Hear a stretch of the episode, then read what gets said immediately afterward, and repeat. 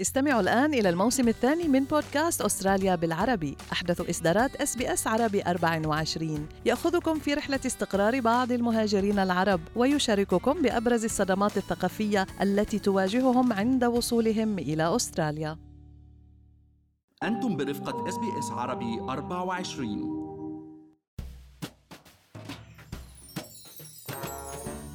هاي الفترة مش عادية بالنسبة للناس اللي عندهم قرض منزلي. لأول مرة من 11 سنة أعلن المصرف المركزي عن البدء برفع أسعار الفائدة بنسبة 0.25% والمتوقع أن يستمر هذا الارتفاع بالأشهر القادمة. وسارعت البنوك الأربعة وبعض البنوك الأخرى للإعلان عن تمرير هذا الارتفاع للمستهلكين والعملاء من أصحاب الرهن العقاري.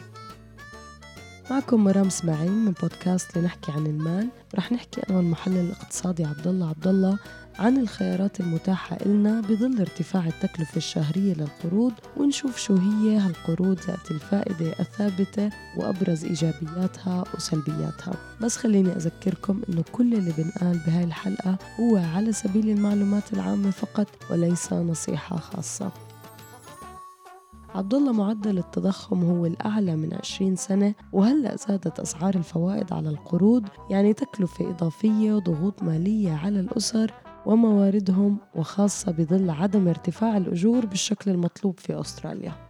مزبوط مرام. يعني نحن شفنا بآخر عشر سنين آه، السوق العقاري شهد إقبال كتير كبير لشراء منازل ويعني إن كان منازل السكن أو منازل الاستثمار مستثمرين. يعني اليوم كان في حوالي آه، مليون قرض آه، أعطوا بالعقد الماضي. ومعظم يلي تدينوا هذه القروض يعني مرام ما متعودين إنه في فكرة أسعار فايدة مرتفعة. تعودوا بآخر عشر سنين أسعار الفايدة منخفضة. وخاصة إنه اليوم البنوك يعني شفناها إنه كان بعض القروض عم تكون حتى أقل من 3% ولهيك ارتفعت أسعار المنازل وارتفعت مع أسعار القروض يعني أو قيمة القروض. كمعدل تقريبا آه، عام يعني من قرض لمنزل بسدني كان حوالي 800 ألف دولار وقرض لمنزل آه، آه، بملبون. كان حوالي 626 ألف دولار وهذا ارتفاع كان كتير كبير بالسنوات الماضية. وهذا الارتفاع هو الأول بس لن يكون الأخير وتوقعات أسواق المال عبد الله إنه ترتفع الفوائد بالأشهر القادمة وتصل فائدة المصرف المركزي اللي بدين فيها البنوك لمستويات ال 3% صحيح ومع إنه الفوائد اللي بتقترض فيها البنوك آه، هي 3% اللي بيقولوا الكاش ريت إذا ارتفعت بحوالي 3% بالأحرى الدفعة الشهرية لقرض 800 ألف دولار بسدني رح ترتفع بحوالي 330 ألف دولار شهريا. آه، يعني نحن اليوم أسعار الفوائد اليوم آه، حوالي 0.35% حتزيد حوالي 80 دولار بالشهر وزيادة 2% حتأدي إنه آه، تزيد الفوائد حوالي 1135 دولار بالشهر وهذه تكلفة مش بسيطة ابدا.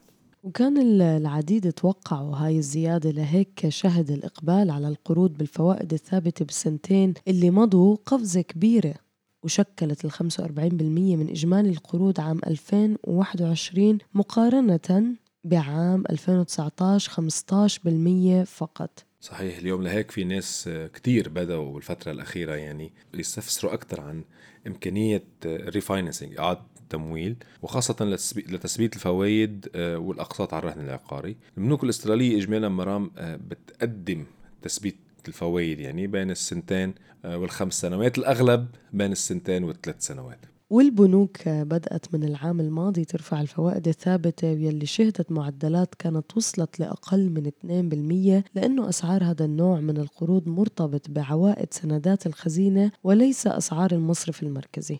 صحيح لهيك أسعار الفوائد الثابتة بهالأيام إذا بنشوفها اليوم هي أغلى من الفوائد المتغيرة آه، عكس الفترة السابقة آه، لهيك اللي مفكر يثبت سعر الفايدة على القرض إن كان بشكل كامل أو كان بشكل جزئي مثلا ممكن يثبت 50% من القرض تبعه على سعر فوائد سعر فايدة متغير و50% على سعر فايدة آه، ثابت يعني.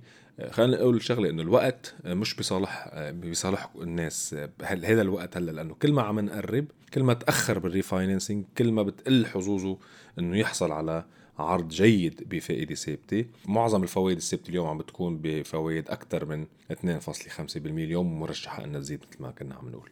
يعني عبد الله تكلفة القروض بسعر متغير على وشك الارتفاع بشكل أكثر من المتوقع والقروض الثابتة سترتفع أيضا والخيار الأول هو نعمل إعادة التمويل مع مصرفنا لأنه أولا ممكن يوفر علينا جهد ووقت ونتذكر كيف الوقت مش بصالحنا زي ما قلت وثانيا ممكن نوفر أي رسوم من فسخ العقد واللي ممكن تكون آلاف الدولارات. صحيح آه، هو نحن لازم نعمل حسبة بشكل صحيح مرام. يعني وهذا الشيء بيعتمد كمان نحن على كم سنة بقي لنا بالقرض وقديش المبلغ. يعني إذا بدنا نثبت الفايدة على سنتين لقرض 500 ألف دولار. ممكن نوفر اليوم بالفرق هو حوالي خلينا نقول نص بالمية. يعني تقريبا حوالي 2500 دولار بالسنة أو 5000 دولار على سنتين إذا نحن بدنا نثبت القرض على سنتين. إذا رسوم كسر العقد اللي نحن بيننا وبين البنك تبعنا الحالي أكثر من 5000 دولار بكون هذا الشيء في خسارة علينا. وأيضا مع ال refinancing ممكن الدفعة الشهرية تزيد وهذا كمان عامل ناخده بعين الاعتبار. وكمان في شغلة تانية مهمة مرام إنه القروض بسعر ثابت ما كتير فيها ميزات آه، يعني مثل ال interest على ال variable interest rate يعني. مثلا ال variable interest rate اجمالا البنوك بتعطي extra payment تكون unlimited فيك تدفع قد ما بدك. إذا أنت مثلا اجاك مبلغ إضافي من عمل إضافي أو من بونص أو من أي شيء ممكن أنت تحطهم. بالقروض اللي هي آه، فوائدها ثابتة بيحطوا لك حد قديش فيك تدفع سنويا. وكمان في شغلة تانية اسمها ال offset account يلي أيضا بيكون هو إذا كمان أنت عندك saving كمان فيك تحطهم فيه. هذا شيء هذا ال offset account اجمالا كمان بيجي مع الأسعار آه، مع القروض بأسعار الفوائد متغيرة. ما بيجي مع القروض بأسعار الثابتة. وهن هول ميزتين اجمالا بيساعدونا نحن نخفف اجمالا تكلفة القرض الإجمالية. إذا كنا مثل ما كنت قايل يعني قادرين نوفر مبالغ إضافية بالسنة. هذه المميزات مش موجودة بال loans اللي هي ال fixed interest rate. يعني سواء كنا بدنا نقدم على قرض جديد أو نعمل إعادة تمويل لازم دائما نعمل حسابات الأرقام. هو دائما الأرقام بالآخر اللي بتحكم ونحن دائما يعني يفضل مرام آه هالفترة هيدي اللي إحنا مارين عليها بالقروض مثل ما بيقولوا شوي tricky نسأل الناس اللي بيختصين بهالمواضيع ونسأل وسطاء, وسطاء الرهن العقاري اللي هن البروكرز ونحن نكون طبعا يفضل نكون نعرفهم ونوثق فيهم. ويكونوا هن مطلعين بشكل جيد شو عم بيصير بالسوق. والأفضل اكان مثل ما كل مرة بنقول ما نسأل شخص أو مصدر واحد نحاول نسأل أكثر من مصدر وعلى اساسها نعمل القرار. بالنهاية خليكم معنا مستمعينا في بودكاست لنحكي عن المال. لنضل نواكب كل المستجدات اللي بتهم حياتنا المالية والعملية في أستراليا.